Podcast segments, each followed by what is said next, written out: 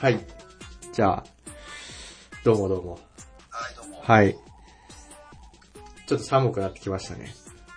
なんか今日急に寒くなったね。ね12月初旬の気温、波の気温だっていうふうに今日は言ってたね。え、そうだね。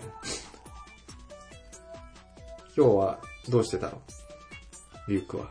今日はちょっと久しぶりに美容院に行って髪を切ってきました。あ、本当あ、リュックはあれなんだね。美容院で切ってるんだ、そこは。浜岡はどうしてたいつも髪は。俺はもうあれだよ。もう、今となってはあれ、1000円カットだよ。え、なんでさ、うん。すすごいさ、その、まあ、俺の中での勝手なイメージかもしれないけど、うん。こうすごい収入の多い家庭なのにさ、生活に行くんだよ。いや、別になんていうのかな。まあ、ゆうくの家はわかんないけど、ちょっと、お小遣い制ってのもあって、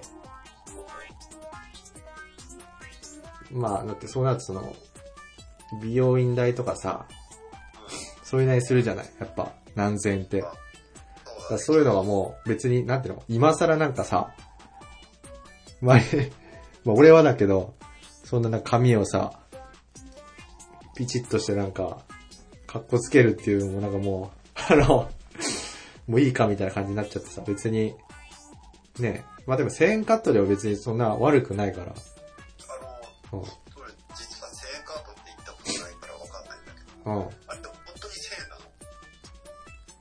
なのあ、まあ正確に言うと今なんだ、消費税分あるから、1080円で、ね、ね、ちょっと値上げしたのか。1000、1200円ぐらいになってるね、今ね。ああ、でも安いよね。安いしすぐ終わるしさ、あ、あの、1000円カットってさ、うん。そうか、ただ単に安いだけじゃなくて、やっぱり、そうめんどくせえからとっとと早く終わらせたいよっていうのもあるのか。うん、基本なんかあの、俺がよく行くのはあの、なんていうの、キュービーハウスっていうさ、なんか駅とかさ、ショッピングモールとかに入ったりしてるやつあるじゃん。あれで基本あの、1000円で10分っていうさ、あの、売りがあるんだよね、あそこ。おー。10分って短いね。もう大体10分、まあ、実際15分ぐらいかかったりするして、結構並んでたりするから、土日に行くと。あー、そっか。まあちょっと時間かかるけど、でも回転早いから。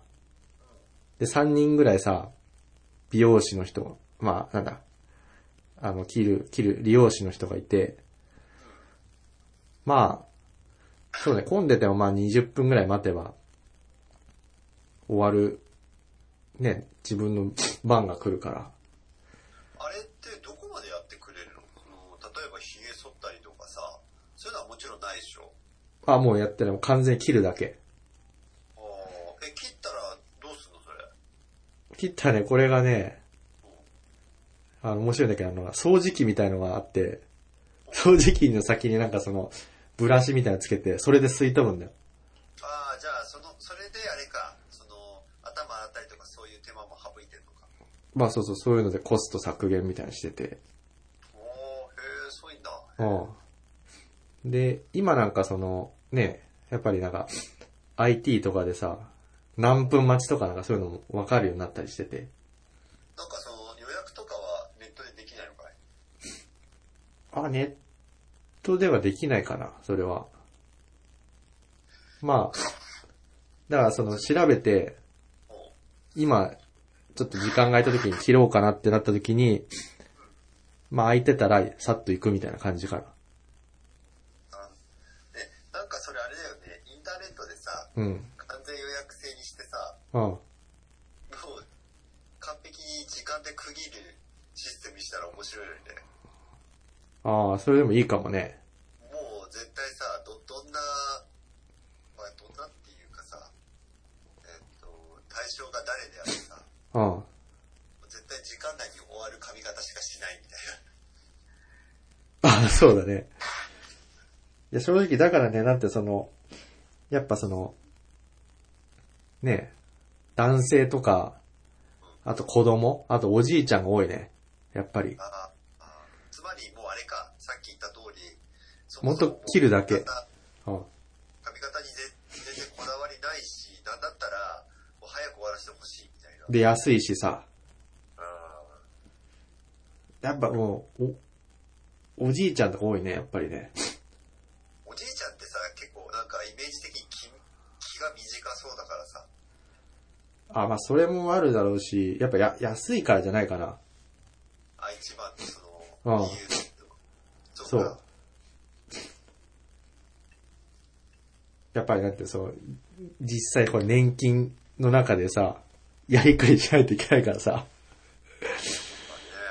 うんそうなるとやっぱ安いとこがいいんじゃないかな。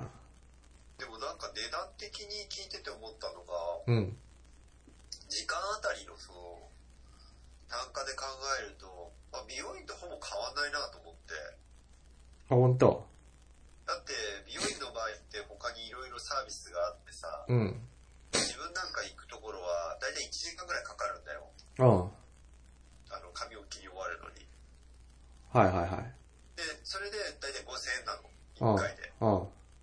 でそう考えると、結局同じだよね、時間単価は。ああ、そういうことだから、まあ、その、どっちが高いか安いかっていうのは一度に払う金額の大きさであって、まあね、どこまでのサービスを受けたいかっていうだけかもしれないね。うん。別にだか、うん。だからまあ成り立つんだろうなと思って話聞いてたんでね。ああ、そうだね。それで回転数を上げて、ね。うん。そうそなるほど。う。まあ、あとそれと、あ、そう、あと、ちょっと全然別の話なんだけど、最近ちょっとさ、おハマり出したことがあって、えー、何あの、生ゴミコンポストってわかる 何一つ今の単語の中で分かんなかった。 アウト、え生ご、あ、要はあれだよ、あの、堆肥を作ってるんですよ、生ゴミから。あな生ゴミか。うん。生ゴミからあの肥料を作ってるんですよ。ほうほうほうほうほうほうあれってどうなの結構うまくいくのかねまあまだやり始めたばっかりなんだけど、まあうまくいってるかどうかわかんないけどなんだろう。とりあえず、やってるって感じで、あの、ほら、あの、生ゴミ、さあ、まあリュウクもわかるだろうけど、結構、ね、家庭だとそれなりに量出たりするじゃない。そうだね。でさ、なんか別に俺はいつも普通に捨ててたんだけど、なんかふとさ、それ、あの、まあ、なんか別で、庭に野菜とか埋めたりしてたのよ。ほう。そうやってね、野菜を。あなんか今ちょっと育ててて、まあ、それは、なんか家族でなんか育ててんだけど、で、あの、まあ、土がそんな良くないから、肥料とかをホームセンターで買ってきて、それ撒いたりしてんだけどさ、あそういえばこれ別になんか生ゴミとか普段結構出るし、ほで結構その、なんていうの、まあ、大量に出るからさ、これを肥料にすればいいんじゃないかと思って、う。うん。で、ネットとかで調べたら、うん生ゴミコンポストっていうのがあってさ、これは、その、どういったゴミだったら捨てていいのえ、基本ね、生ゴミだったら何でもいい。あつまりその食い、食い物だったら OK ってことだよね。そその人工的に作ったプラスチックとかさ、そういう、なんか紙とか、そういうもの以外で食べれるものだったらな、なんでもいいってことだよね、多分。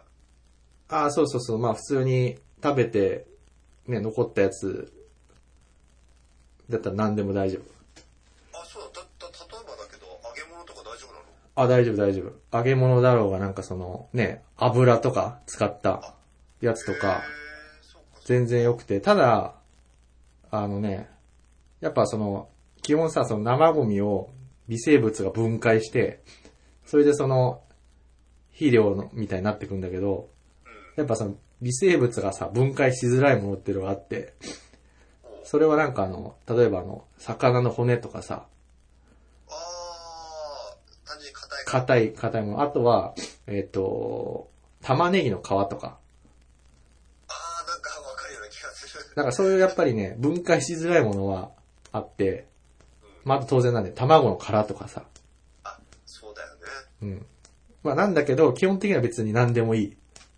おーで、あの、肉とかさ、ああいう腐りやすいやつとかさ、で、かつ別に腐ったものでも別に、あの、まあ、それは人によるんだけど、別に腐ったやつでも入れときゃいいっていう あの人もいるし、おまあ、なんか、あんまりないんですよ、基準は。たーだ、その匂いが、やっぱそう出てく、きて気になる場合は、まあ腐ったものはちょっと、ね、外すとか、だけど、でも基本、土をかぶせとけばさ、匂いも外に出れ出ないから、まあ別に、結局その微生物が分解するから、いずれはそのね、匂いもなくなるし、っていうのでね、今ちょっとやってるんだよね。まああれだね、着々とこう、そういうジャンルに興味を持つようになってんだね。ああ、そうなんだよ。なんかね、よくわかんないけど、ほら、こう、最近よくね、サステイナブルとか言うじゃない ああいうさ、こうなんか循環社会みたいな。うん。なんかもともと好きだったのがね、なんか、そういうね、割と、そういうの好きなのよ。なんか、分解して、その、なんか自然に返してみたいなのがさ。えー、いや、それは知らなかったよ。あのね、リュウ君も別に、なんていうの、これ、庭とかあるなし関係なくて、あ、うんうん。とりあえずその、えっ、ー、とね、そのなんか、通気性のいい容器と、まあ、土うん。があれば、別に、あの、ベランダでもできるから、もしまあ、でも、うん、あれだ、その、生ゴミコンポストっていうんだっけこれは、あの、専用の、なんか、買ったんでしょ、容器を。いや、買ってない。そうなんだ。それあはるんすごだいけねど、あ 俺は普通にあの、家に余った段ボールで、やってる。ああ、へでえ。じゃあさっき言った通り、その、通気性のいい入れ物だったらいいんだ。あ、そうそう、要は空気が完全密閉せずに、で、水、水が垂れたりするから水が抜ける。だから要は通気、ある程度空気が入ってくれる容器だったら別に何でもいい。あで、あとはその雨の日とかにふ濡れないように蓋が、蓋するか、まあ、雨の濡れないところに置いといたりとか、あと虫が入んないように、まあなんかその被せとけばいいだけで、ーあの、 何でもいいんだよ。だから、もし、ベランダとかでなんかさ、育ったりしてたら、ね、全然それの肥料とかになるから、これはね、結構おすすめで、あの、生ゴミもさ、捨てなくていいし。ああ、なるほどね。うんそうか。でもなんか、うちさ、実はその、生ゴミ捨てるときってさ、うん。なんかあの、まあ、住んでる場所がそうだからなんだけど、あの、ゴミってそれほど分別しないんだよ。あもあちろん、プラスチックゴミと、うんあの、ガラスとか、そういう大きなジャンルでは、一緒にはしたりとかもちろんしないけど、はいはい。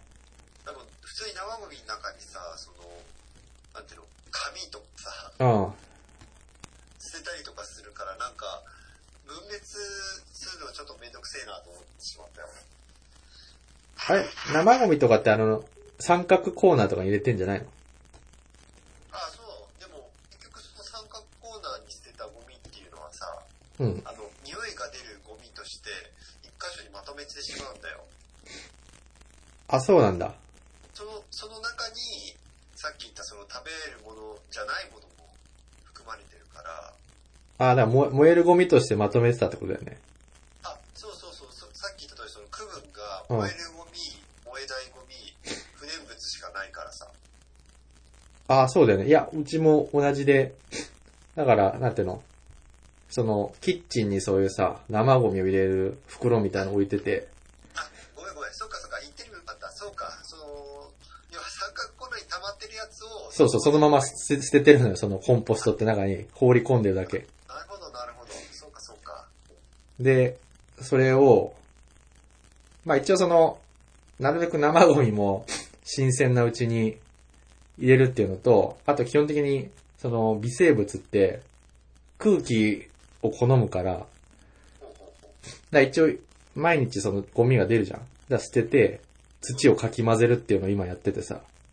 もうそれがどのぐらいん今ね、ちょうど段ボールもうすぐいっぱいぐらいになるかね。あの、 段ボールがなんか、えーとね、あれ、ビールのさ、24ケース入ってる段ボールわかるあの細長い、細長いやつ。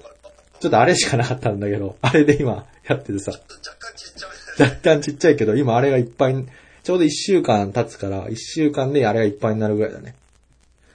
どう、どうやった感じは、なんか良さそうな感じ。あ、なんかね、全然匂わないね。あーあ、で、ちょっと一つポイントがあって、基本土の中に微生物がいるから、そいつらが分解してくれるんだけど、あの、さらにね、あの、は、まあ、分解を促進させるために、あの、米のぬかを入れるといいんだよ。あー、なんか、確かによく聞く、聞くよね。そう。ぬかの中にも微生物がいるから、うん。まあ、それがサポートしてくれるっていうか。だから、ぬかもさ、ちょうどたまたまさ、あの、前ぬか味噌作って、忘れててさ、そのまま、ずっと、床下に放置してあるぬかがあって、まあ、それを入れたりして、やったらね、まあ、あの、そうね、ほとんど虫も寄りつか、寄りついてないし、あーうん。全然いいいい感じでなんか分解されてったよね。ちょっと虫がやっぱり気になったね、なんか、あの、ちっちゃい小バエとか発生するんじゃないかとかさ。ああ、そう、その場合はね、なんていうの、あの、布みたいのかけといて、虫が入ってこないように、な、虫がは、要は入ってきて卵を産みつけれないようにしとけば別に大丈夫。あー、なるほど。そっかそっか。だし、さらに言うと、その虫も、その、まあ、要はなんか、ハエ、アブみたいのがさ、結構そういうのにむ卵を産んで、ウジ虫みたいのがさ、出てくんだけど、結局そのウジ虫も、その、く、食い、なんだ、生ゴミを食って分解してくれるから、あの、逆に分解が早まるっていう、なんて、利用してる人たちもいる。あだから見た目がキモいってだけで、ー、あー、なんかね、うにょうにょしててね。そう。でもその分解するっていうことに関しては、あの、より強力な、 あの、ね、サポーターになるっていう考えの人もいるから、まあだって、自然界って考えればもうあた当たり前というかさ、うん。彼らが分解してくれるからこそね、あの、土に帰ってくれるわけで。そうそう。で、そ、その、な、そのアブも別に人を刺したりしないから、うその見た目さえ、あの、気にしなければ別に、なんていうの、問題ない、らしいん。な。んか、うち、その、田舎が結構本当のど田舎で、うん。よくその、緑色のさ、なんかプラスチックの、あ、それそれ、それだよ、多分。見たのちょっと今思い出してて、うん。で結構さ、その、ちっちゃい時、それ、その、なんていうの、ケースの近く行くと、宇治が結構湧いてて、うん。で、なんかあまりいい思い出なかったんで、やっぱりちっちゃい時。うん。でもあれよくよく考えると、その、 コンポストだったんだね。コンポストで多分分解を早めてたんじゃないそのウジを利用して。ああ、そうだね。あと、やたらね、あの、水、あの、ミミズがいっぱいいたよ。あ、あのね、実はミミズコンポストっていうのもあるんだよ。ああ、そうなんだ。ミミズを使って、あの、その生ゴミを分解させるっていうね。そういう、あの、やり方もあるみたい。じゃああれなんだね、その、まあ、例えば小バエとかさ、うん。あウジとか、あと、ミミズみたくさ、みんなから嫌われてる虫たちが一生懸命分解してくれてんだね。そうだよ。それで育った作物を、ね、我々は食べてるわけですよ。 あの、しかも有機、有機ね、農法として結構ちょっと高めの値段だったりしてさ。ああ、なるほどね。そうなんだよ。まあちょっと、なんかもうそれが今の唯一の楽しみみたいな感じですよ。マジか。 やばいでしょ。うん。いやいや、いやでも、いや、わかるよ、本当に。だって、自分自身もそんなに人に誇れるような趣味はないし、いや、まあ、ただ、やり始めたばっかりだから、まだ、ね、あれだけど、なんか落ち着くわけよ、それをやってる。その、ゴミをさ、うん、うん、夜中帰ってきてさ、一人なんかその、ね、暗闇でその、コンポストにつゴミを入れて、で、土をかき回してる時がなんか、このなんていうの、一日の中でこの、ね、なんか落ち着く時間みたいな。あもう、いや、でもね、わかるよ、それは。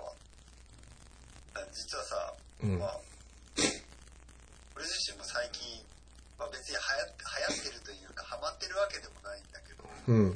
まあずっとやってることがあってさ、はい。それが、あの、水槽でさ、うん。あの、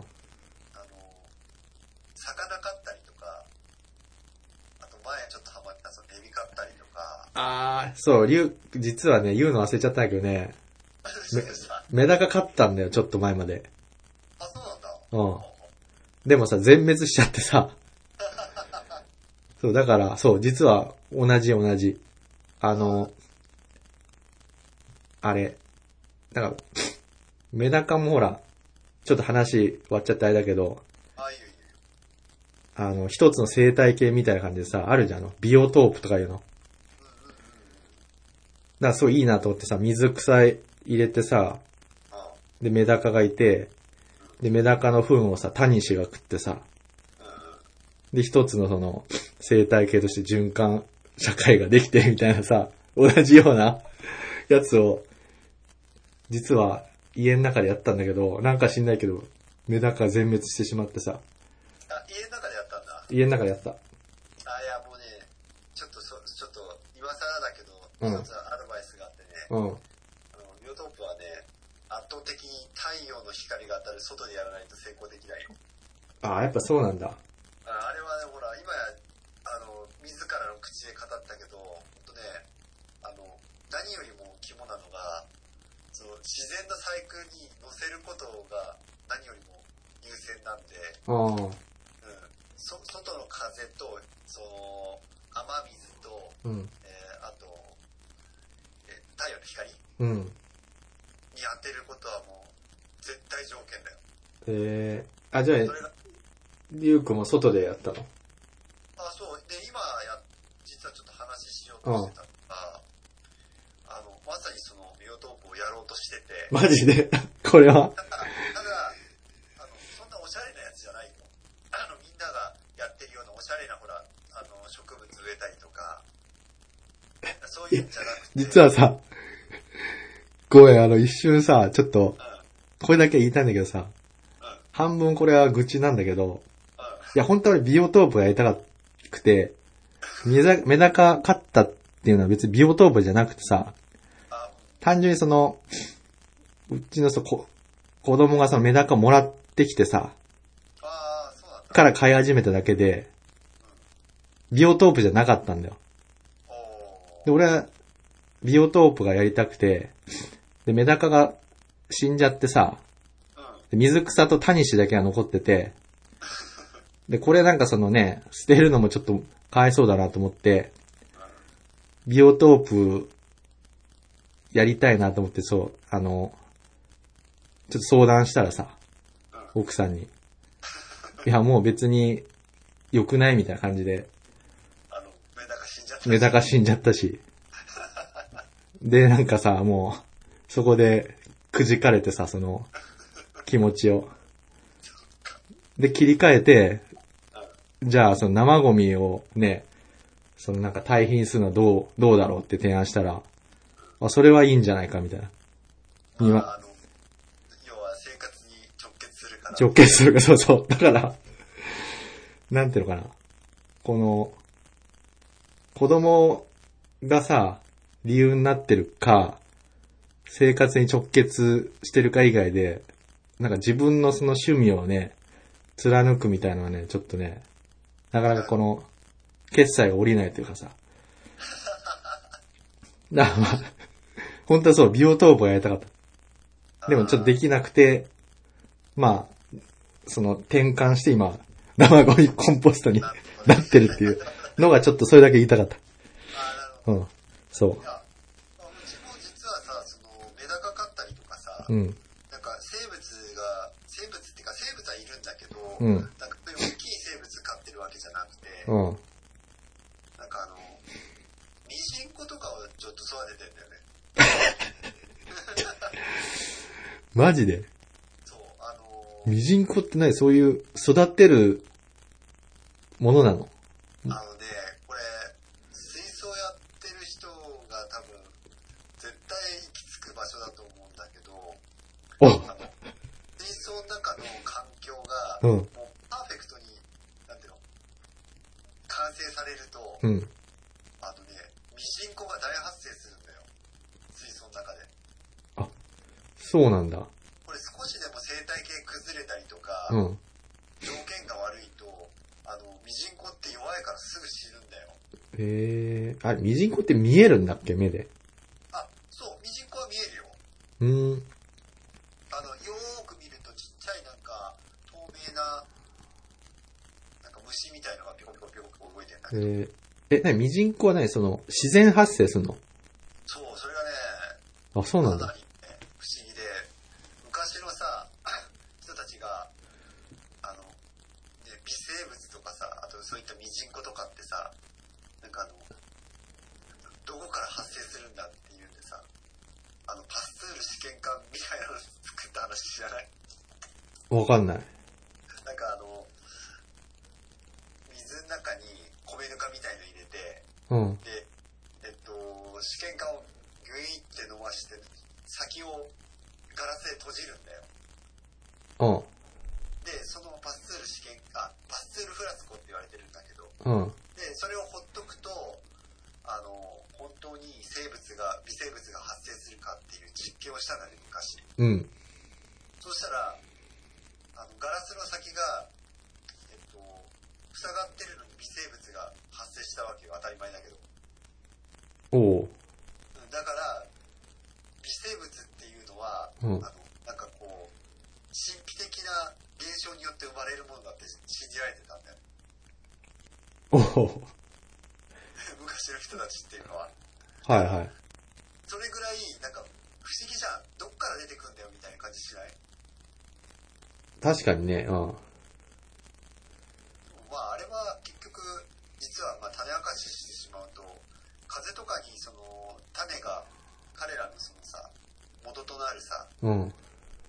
ものがこう飛んできて、で、水槽に落ちて、それが落ちて、こう、なんて、孵化して、ええこう、自然発生してるんだよね。あ、そうなんだ。へえ。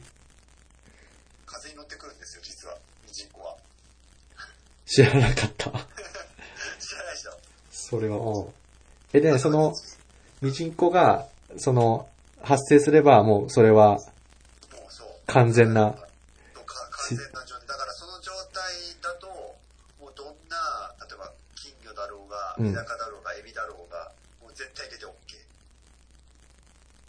あーあ、要はね、その、まあそうか、自然だから、あれか。その、そう、魚にとって快適な環境になってるよってことなのか。ミジンコがいるってのは。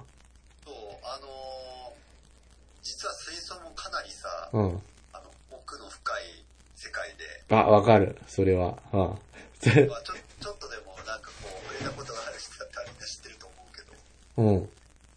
まあ、その、どういった、えー水槽の中が状態になってるか、うん。で、それも細かく、こう、切り分けて見ることもできるんだよね。はいラはいン。チットとかリンとかさ、ああ。あとその二酸化炭素の濃度とかね、うーん。まあ、いろいろなこう切り口で調べられて、そういった、あの、すなんていうの、生物が育つために必要な要素が完璧に満たされて初めて、まあ、繰り返しになるけど、うん。 微生物が、こう、すごい爆発的に増 殖なするる。ほど。だからそれをちょっと今目指してですねあ、そういうことね。だから要はそれがなできたらもう、マスターの称号みたいな感じになるわけね。水素は。だからなんかさ、まあ、奥さんに言われたことがあるんだけどさ、うん。なんなんで何も飼ってない水槽を、まあ、そっか3ヶ月ぐらいなんだけど、そっか、何も、一見するといな何も見えないのか。 そっか唯。一、その、水槽の中に入ってるのって、なんか、ソイルって言われる、まあ、土うん。と、あと、まあ、一種類の水草だけしか入ってなくて。ただなんかさ、あの、もう、メダカが死んじゃったうん。水槽がお忘れ去られた水槽水槽が置いてあるみたいな状態になってて。あ、でもそれは、決してなんで忘れ去られたわけじゃなくて、そこに完、完完璧な生態系を目指すための、ね、準備がなされてるんだ。結構でもね、あれなんだよ。あの、やっぱりバランス崩しやすくてさ、おーあ、でもさ、え、それって部屋の中に置いてあるのちなみに。あ、いや、それはうんベランダに置いてああ、る。ベランダか。あ、だから風に乗って一応、そう微生物たちがうん。うん。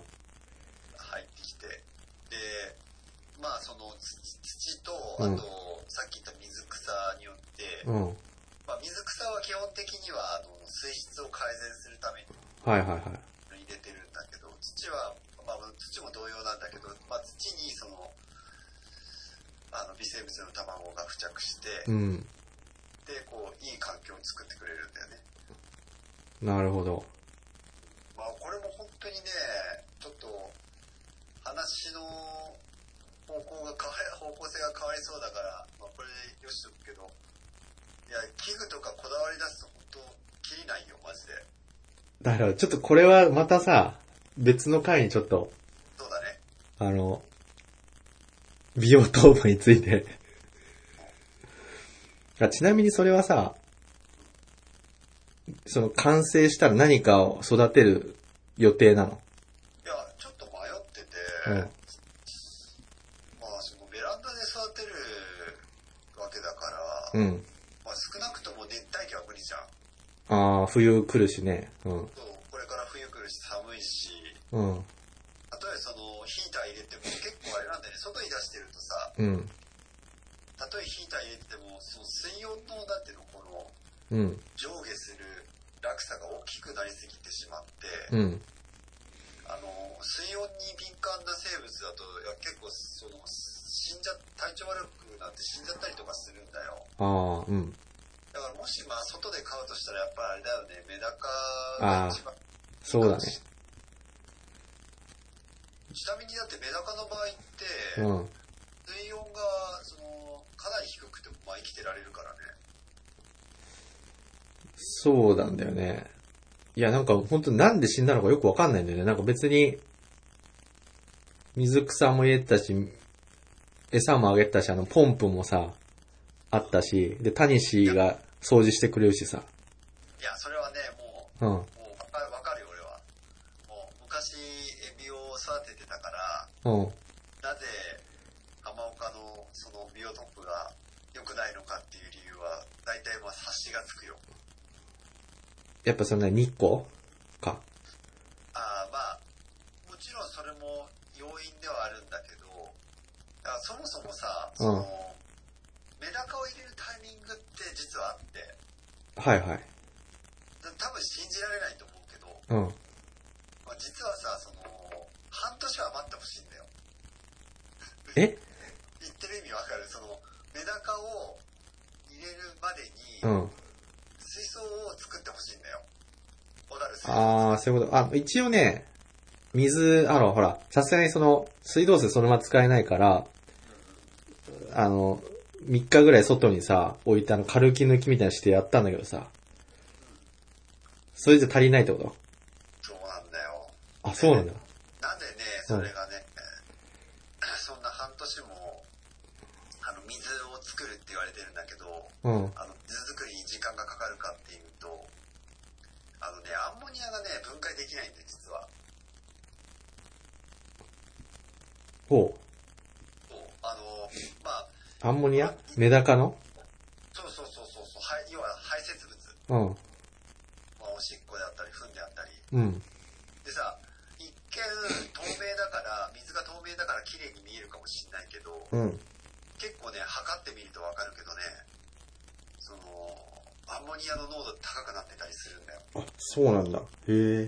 で、それはどうしたら、じゃあいいのかっていうと、アンモニアをなくす方法って2種類しかなくて、うん。一つはもう水を変える。うん。で、もう一つが、あの、もう水を作ってしまう。あ、それ何微生物とかと、あの、微生物のサイクルを作ってしまうっていう方法があって。おー。で、ビオトープの場合って、あの、普通のすガラスの水槽と違って簡単に水替えってやっぱりしづらいと思うんだよ。うんうんなんで、どっちかっていうと、あの、二つ目の、水を作ってからじゃないと、やっぱり生物って入れちゃダメで、そうだったんだ。なるほど。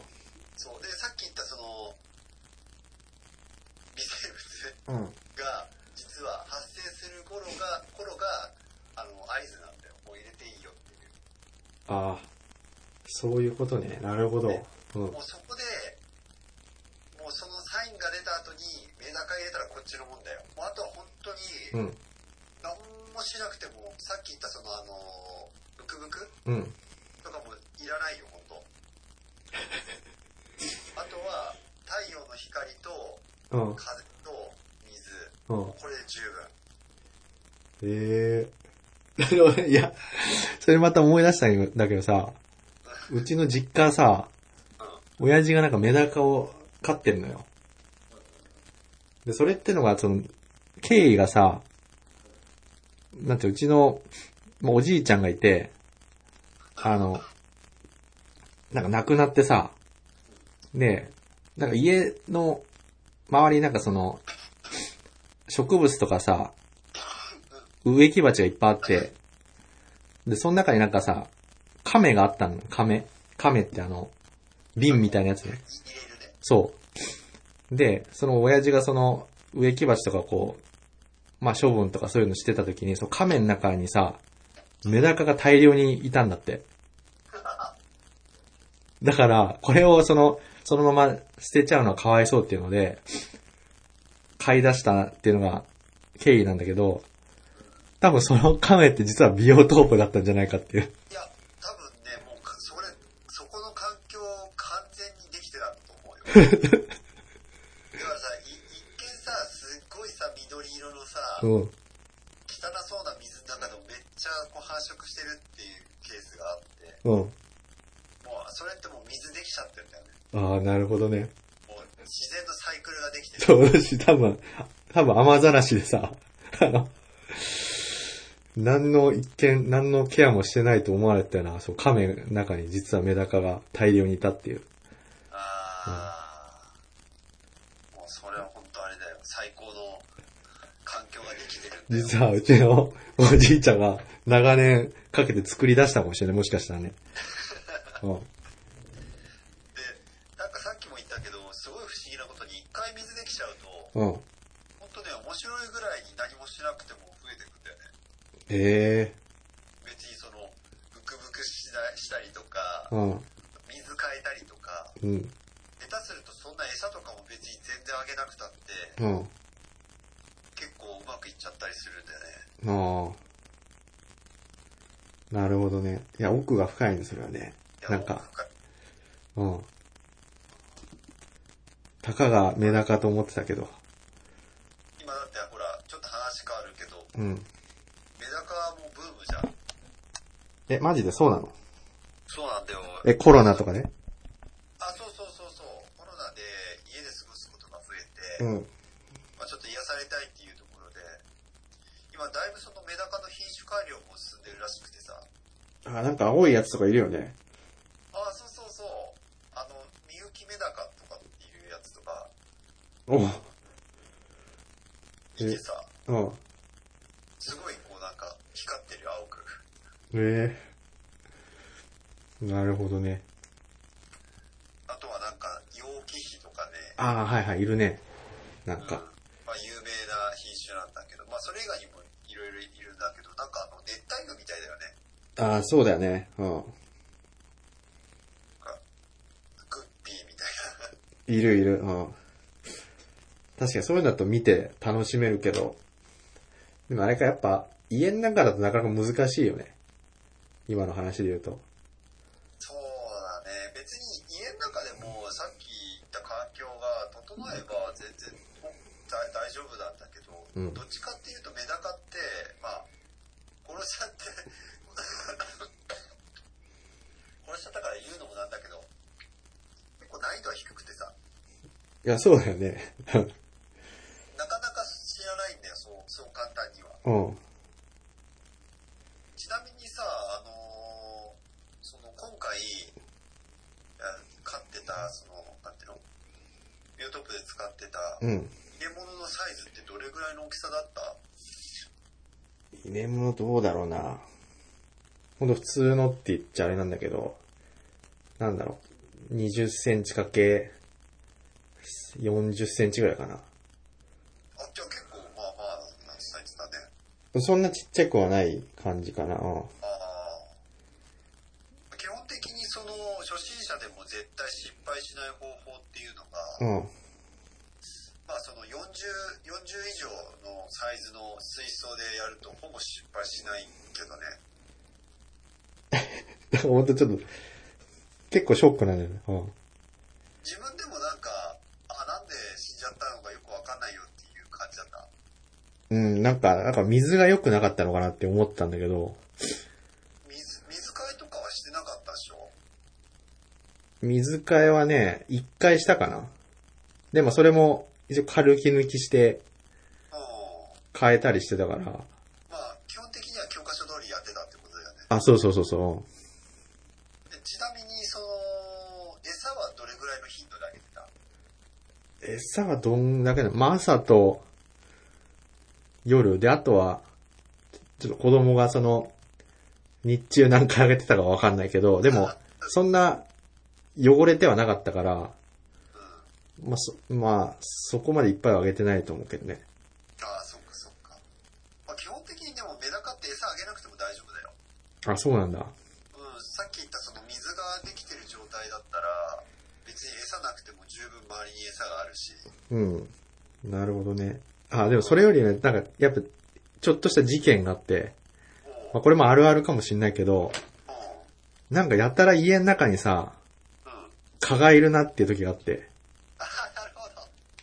で、どっから出てきてんだと思って、なんか、水源あるかなってなったら、もう明らかにこの水槽、怪しいなと思って見たら、なんかあの、ちょっとしたなんかさ、カエルの卵みたいなの、ゼラチンのさ、うん。やつみたいのが、なんか、水槽の中にあってさ、うん。で、水草に、なんか変な虫みたいなのがくっついてたんだよ。うん。で、あ、もう、間違いなく棒フラと卵が、あってさ、おそらく、そう、外で水を軽き抜きしてた時に、なんか蚊が卵を産んで、それが、羽化したんじゃないかっていう感じで、あの、メダカって何匹ぐらい飼ってたの10匹ぐらいかな。あ、でも結構いたんだね。うん。あ、でもね、基本的にね、さっき言った通り餌あげてないとね、飢えてね、ガンガンそういうボウフラとか食べるから、うん。あの、逆にあげない方がいいかもしれないよ。餌を。そうそうそう。あのね、みんな結構びっくりするんだけど、うん。食べるんだ。棒フラとか。そうそう、ボウフラ全然食べるよ。ええー、肉食。うん。メダカは、あ水槽の中にいる、あの、動く食べ物は、あ、動く動物はほとんど食べて、食べてくれるよ。あ、そうなんだ。さっき言った、その、微生物もそうだし、うん水もそうだし、ボウフラもそうだし、全部食べるよ。ええだけど、餌が与えるとそういうの食べなくなるから、ああ、逆にね、あげないぐらいの方が全然本当にいいよ。でもしかしたらちょっと、餌のあげすぎかもしれなかった、もしかしまあたまら。あ、その一つの要因に過ぎないけどね。うん。なるほど。 10匹いて全滅するのは相当だわ。あのね、まあ、全滅っていうのもその、一気に死んだわけじゃなくて、着々と死んでたでしょそう、一日一匹ずつみたいな感じでさ、こう、日ごとに死んでいくみたいな。あれなんか、で、朝起きるとさ、あれ一匹減ってないみたいな感じ。 で、そう。で、そして誰もいなくなるみたいな。いや、これもうね、水槽やってる人にはよくあるあるでさ、あの、もう、シの連鎖って言われてるんだけど、もうん。うね、一匹死に出すとね、結構だんだん加速して死んでいくんだよね。あ、そうなんだ。もうそれは、もうあからさまに、もう環境の悪化以外、なくて、うーん確。実に、えーっと、その、ビオトープの水は、あの、死んでました。ああ、じゃあその死体とかがまたなんかそういう、さっきのアンモニアとか。あ、そうそうそうあそう。ーなんかちょっとマニアックな話すると、その、まあ、まだアンモニアは100歩譲っていいとして、うん。なんかその、アンモニアが分解された後に、うんなんか、その、硝酸塩っていうのが変わって、へえ。で、硝酸塩が分解されると、亜硝酸塩だから確かっていうのに分解されるんだよ。うん。で、その、亜硝酸塩、硝酸塩とか亜硝酸塩に分解する微生物って、あ実はね、もうさっき話した通り、半年ぐらい経たないと発生しないんだよ。あ、それレアキャラみたいな。そうそうそうそうそう。ポケモンのレアキャラそうなんだ。だ。なるほど。で、それが超猛毒なんだよ。あ、そういうこと。特に硝酸塩だったっけど、確か。えー、確かになんか賞賛ってな、なんかあれだもんね、酸だもんね。そうそうそうそうそう生物にとって毒だからさでそれはもう見た目あの、うん透明だから見もちろん見えないしあ、そういうことか。そうで、うんその硝酸もしくは硝酸塩が水槽の中で満たされるともう本当に病人、まあ、人間でいうさ伝染病みたいな形でさなるほどね。バッタバッタ死んでいくんだようんいや、ほんとさ、それに対してさ、一個もう一個分かったのが、うんメダカがどんどん死んでくんだけど、一方でさ、タニシがどんどん増えてってさ、あそうそうそうもうそれもよくわかるこれそも絶対タニシす、タニシの生命力、半端ないなっていうのがなんかちょっいとや、そそうなんだよ。タニシはね、うん基本的にね、あのほら、ドブの中でも生きてるぐらいだから、すごくないタニシ。そう、タニシはね、すごい、てかもう、タニシが死ぬような環境だったら、それは、 その、なんか、人工的ななんか、なんだろう、化学物質みたいなのが入ってない限りは絶対死なないんで、あそうか。うん。そう、なんか、ちっちゃいタニシみたいなのがすごいいっぱい、 いてさ、あれ、最初石かなと思ったらさ、なんか動いてるからさ、いつの間にかどんどん増えてて。あうのん。多分ス、スネイルって言われてるやつだね。ああ、そうなんだ。へそうえ。、あの、結構その、アクアリストたちからしてみると、うん。あの、見た目というか、うん。まあ、あの、水槽のレイアウトを崩す生物としてすごく嫌がられるんだよね。え、でもさ、タニシってその、糞とか食べてくれんじゃなかったっけカスとか。あ、そうなんだけど、うん。基本的になんか、あまり見た目が良くないじゃん。あ、まあね、確かに。